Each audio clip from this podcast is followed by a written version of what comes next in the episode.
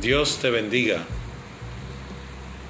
Estamos en De Fe en Fe Internacional, con el objetivo de llevar un mensaje de Dios que transforme tu vida. Así que prepara tu corazón, porque verdaderamente hay un mensaje de Dios para ti.